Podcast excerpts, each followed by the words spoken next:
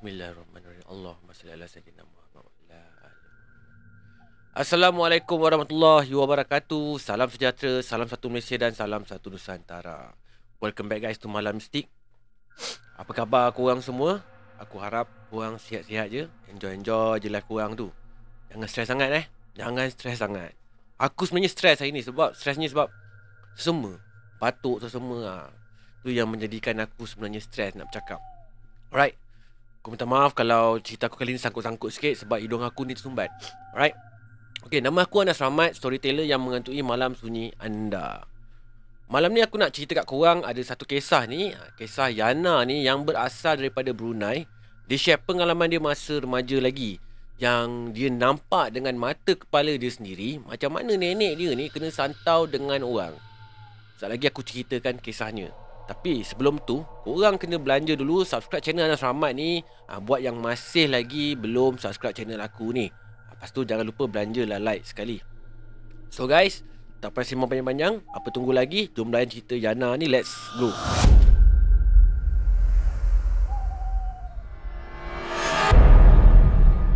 Kisah ni berlaku masa tu Yana ni masih lagi remaja. Lebih kurang 10 hingga 15 tahun yang lepas lah kalau tak salah uh, cerita ni berlaku kata si Yana ni. Masa tu arwah neneknya masih hidup lagi. Nak dijadikan cerita. Kebetulannya masa tu cuti sekolah. So Yana ni dia ambil kesempatan bila cuti sekolah ni balik ke rumah pakcik dengan makcik dia yang neneknya tinggal sama-sama dengan dia orang tu. Yana ni dia memang rapat dengan nenek dia. So kalau kata cuti sekolah je ha, Memang dia akan ambil kesempatan lah Balik ke rumah pakcik dia tu Untuk temankan nenek dia ni Kat rumah tu Ada seorang pembantu rumah Berbangsa Indonesia Wak Sunda. Nama dia Santi. Anti dia ni sebenarnya Tak berapa berkenan sangat Dengan si Santi ni. Sebenarnya anti dia tu Pernah cakap yang Dia pernah ternampak si Santi ni Buat something kat bilik dia Pada waktu malam. Seolah-olah macam si Santi ni buat-buat benda-benda macam pemujaan. Anti si Yana ni, dia suspek si Santi ni pengamal ilmu hitam. Senang cakap macam itulah. Anti si Yana ni pernah juga uh, mengadu perkara ni dekat uncle dengan arwah nenek si Yana ni. Uh, tapi uncle dengan arwah nenek dia ni uh, buat endah tak endah je dengan apa yang anti si Yana ni cakap. Dia anggap anti dia ni cuma buruk sangka je dekat Santi. Tapi walaupun nenek dengan uncle si Yana ni Dia tu tak percaya dengan apa yang aunty dia cakap tu Tapi si Yana ni Tak anggap apa yang aunty dia cakap tu Tak betul. Sebab Yana sendiri pun dapat uh, rasakan macam ada yang tak kena Dengan si Santi ni. Dia rasa Macam Santi ni macam ada lain macam sikit orangnya. Setiap kali kalau dia bercakap dengan Santi ni Santi ni dia punya renungan mata dia tu ha, Dia punya eye contact tu Macam memandang ke arah Yana ni Macam pandangan yang macam tak puas hati tau. Macam semacam macam tajam je pandangan dia tu. Tak tahu macam mana Yana ni nak explain. Ha, Tapi firasat si Yana ni kuat mengatakan Mungkin ada betulnya juga Apa yang anti si Yana ni cakap. Tapi dalam masa yang sama Yana ni Dia tak naklah berburuk sangka dekat si Santi ni. So dia abaikan je lah nak dijadikan cerita. Semenjak Santi tu tinggal bersama dekat rumah tu Aunty si Ana ni dia beritahu Ada je benda-benda pelik Yang berlaku. Ada sehari tu Dengan tiba-tiba Ayam itik peliharaan arwah nenek dia tu Entah macam mana Sakit pun tidak Tiba-tiba boleh mati macam gitu je. Hampir setiap minggu Ada je ayam ataupun itik akan mati tanpa sebab. So Aunty si Yana ni dia bising-bising jugalah kan Dia cakap. Ni semua Kerja si Santi tu lah Dia buat pemujaan. Sebab tu lah ayam dengan itik ni semua Mati. Ha, Sebab dia kasih makan hantu yang dia bela tu. Sampai macam tu sekali Anti si Yana ni Dia syak si Santi ni. Si Yana ni pun tak pasti sebenarnya Sama ada betul ke Tidak ke tuduhan anti si Yana ni Pada si Santi tu. Wallahualam Bukan tu je. Si Santi ni Dia pernah lah juga tekan sekali tu mencuri baju dalam dengan suara dalam dia orang sekali tu.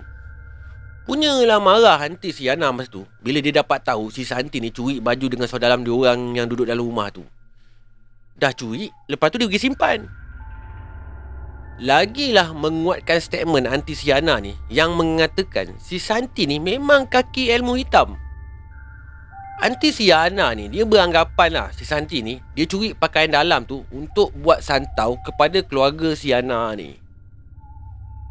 Sampailah satu hari tu sebab dah tak tahan sangat dengan perangai si Santi ni Lepas tu pula dengan kejadian-kejadian pelik yang berlaku kat dalam rumah tu Akhirnya Pakcik dengan anti si Ana ni Diorang ambil keputusan Untuk pulangkan si Santi ni dekat ejen pembantu rumah dia Akhirnya nak tukar pembantu rumah yang lain lah ha, Sebab dah tak mau lagi Santi ni bekerja dengan tinggal kat dalam rumah tu lagi Tak lama lepas tu Santi ni dihantar balik dekat ejen tu Bermulalah kisah-kisah pelik yang berlaku dekat orang ni yang duduk kat dalam rumah tu.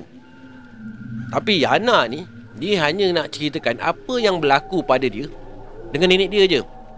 Apa yang dia nampak dengan lalui je pada masa tu. Dia ingat, pada satu hari tu, hanya dia je dengan nenek dia je yang ada dekat rumah masa tu. Uncle dengan auntie dia keluar pergi berjalan. Tiba-tiba, loceng pintu rumah berbunyi. So si Yana ni pergilah keluar nak buka pintu Dia nak tengoklah siapa yang datang ke rumah masa tu Rupa-rupanya si Santi yang datang ke rumah Bila si Santi ni nampak je muka Yana masa tu Terus dia peluk si Yana ni Seolah-olah Macam rindu sangat dekat Yana ni Bila dia nampak nenek si Yana ni pula Terus dia masuk ke dalam rumah Terus dia peluk nenek si Yana ni pula Seolah-olah macam lama sangat tak jumpa nenek Padahal masa tu bukanlah lama sangat pun si Santi ni kena berhenti kerja daripada rumah tu. Baru je. So hairan betul lah si Yana ni dengan perbuatan si Santi ni. Berani betul dia datang ke rumah tu lagi. Yang buatkan si Yana ni dia lagi pelik. Si Santi ni datang bila anti dengan Uncle Yana ni tak ada kat rumah. Tahu pula tu yang anti dengan Uncle si Yana ni tak ada kat rumah masa tu.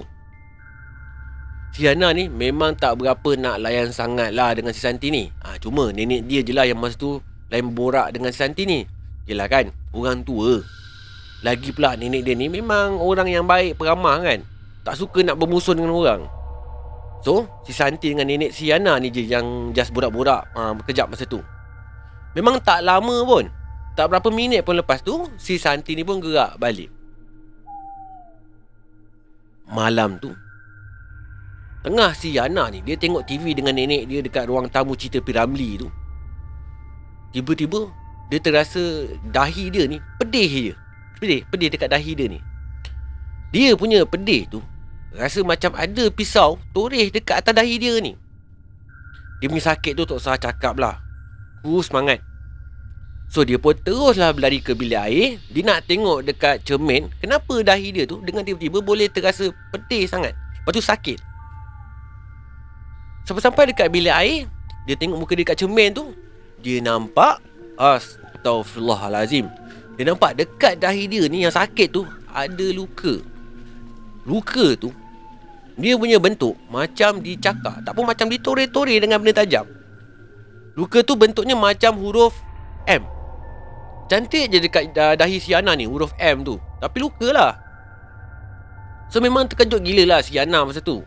Teruslah dia pergi kat ruang tamu tu balik. Konon-kononnya nak ngadu lah dekat nenek dia. Nak tunjukkan dahi dia yang luka tanpa sebab tu dekat nenek dia. Sekali Bila sampai je kat ruang tamu bilik tu Dia nampak nenek dia pula. Dah macam orang kena rasuk dah masa tu. Nenek dia masa tu Dia just duduk je dekat kursi malah dia tu. Tapi matanya memandang ke atas. Lepas tu bukan pandang ke atas je Mulut dia tenganga. Ha, Pandang Tenganga. Neneknya tu macam nak bercakap sesuatu tau. Tapi tak ada perkataan pun yang keluar daripada mulut dia. Korang bayangkanlah eh Kepalanya ke atas. Ah Macam ni kepalanya ke atas. Kan mulutnya tak Mulutnya tenganga. Ah, Tapi nak bercakap. Macam mana kan bunyinya kan? Ah, Macam ni aku tunjuk contoh lah Kepala ke atas ah, Mulut tenganga Kau bayang kan macam ni nak bercakap kan Kalau dah kepala Mata kepala ke atas Mulut je. Tenganga kan. Memang tak boleh nak keluar apa-apa daripada mulut lah kan bunyinya kan. Lebih kurang macam tu lah aku punya contoh. Lepas tu pula mata neneknya tu Jadi warna hitam. Seolah-olah bentuknya macam orang tak ada mata putih. Macam ni aku nak cakap eh. Ha, Mata dia ni, sedang cakap ni mata ni Semua dalam ni Dia hitam je, tak ada mata putih Tapi mata hitam ni besar lah Tutup semua mata putih ni ha, Dia jadi tak ada colour putih langsung Cuma colour hitam je. Ha, Korang bayangkan lah Kan? Seram kan? So si Yana pun panik jugalah masa tu. Yelah kan? Kejadian macam ni Bukannya selalu berlaku dalam hidup Ya tak? Mestilah jadi panik. Teruslah dia pergi kejutkan uncle dengan auntie dia Yang masa tengah tidur nyenyak kat bilik diorang tu. Lepas uncle dia bangun tu Terus bila dia nampak nenek si Yana ni dah jadi macam tu Dia pun angkat nenek Yana tu Dia papah tu Dia papah nenek Yana tu Terus dia bawa masuk ke dalam bilik. Ha, Dia baringkan neneknya tu ke atas katil. Ha, Sambil tu dia pasang surah-surah Dengan ayat-ayat Al-Quran ha, dekat radio. Lepas tu uncle dia pun teruslah telefon ahli keluarga dia yang lain. Ha, Termasuklah ibu bapa si Yana ni sekali datang ke rumah malam tu juga. So bergegaslah semua family si Yana ni datang ke rumah neneknya pada malam tu juga. Walaupun jam pun dah lewat malam sangat dah masa tu. Malam tu Si Yana ni dengan semua ahli keluarga yang ada tu Duduk berjaga sepanjang malam hinggalah ke waktu subuh Dekat dalam bilik neneknya tu Sambil bacakan Yasin dengan bermacam-macam doa lah dengan ayat-ayat Al-Quran. Si Yana ni dia masih ingat lagi. Masa tu dia yang duduk dekat sebelah neneknya tu. Ha, dekat atas katil. Yana ni dia bisikkan kepada neneknya tu supaya kuat. Lawan benda tu ni. Jangan mengalah. Yana cakap macam tu. Lepas tu pula neneknya ni. Dia cium pipi Yana ni dengan mata dia yang hitam yang tak ada mata putih tu. Seolah-olah macam neneknya tu macam faham keadaan yang berlaku masa tu. Walaupun neneknya tu masa tu dalam keadaan separuh sedar je. Nenek dia ni macam tengah cuba lawan benda yang ada kat dalam badan badan dia masa tu. Yang Yana ni pula masa tu cuma berharap dengan keajaiban je. Ha, dia betul-betul harap nenek dia tu dibekalkan kekuatan yang ada tu untuk lawan benda yang berada kat dalam badan nenek dia ni. Masa tu. Masa tu memang tak ada benda lain lagi dah yang mampu dibuat. Selain daripada berserah je pada Allah Subhanahu Wa Taala, semoga semua perkara yang berlaku malam tu semoga dapat dipermudahkan urusannya. Keluarga Siana ni pun masa tu dah pasrah dengan reda je. Masing-masing pun memang tak berhenti langsung daripada terus berdoa. Alhamdulillah. Akhirnya keajaiban berlaku. Bila azan subuh berkumandang je, terus neneknya tu sedar keadaan nenek dia yang mula-mula tadi tu macam kena rasuk tu akhirnya nampak normal je balik. Mata hitam dia tu yang besar tu tu berubah jadi mata yang normal yang biasa je. Masa ni memang nampaklah uh, kelegaan semua ahli keluarga Siana ni. Jana pun syukur jugalah kan bila nampak nenek dia tu dah kembali normal balik. Lepas daripada kejadian tu Siana ni pun ceritakanlah kat family dia apa yang berlaku pada dia dengan nenek dia masa tengah hari tu. Dia bagi tahulah yang si Santi ni datang ke rumah Lepas tu dia pergi peluk nenek dengan dia sekali Masa tengah hari tu. Anti si Yana ni pun apa lagi lah kan? Memang terus lah dia suspek si Santi ni punya kerja lah ni semua benda ni. Dia cakap kemungkinan luka kat dahi si Yana ni Yang berhuruf M tu Mungkin warning daripada si Santi ni Yang bermaksud Mati tapi si Yana ni Dia tak nak lah tuduh si Santi ni sebarang je kan Tanpa ada bukti kan. Ha, Tapi itulah hakikat kejadian yang berlaku pada malam tu. Nak kata kebetulan pun Entahlah. Fikirkan sendiri je lah.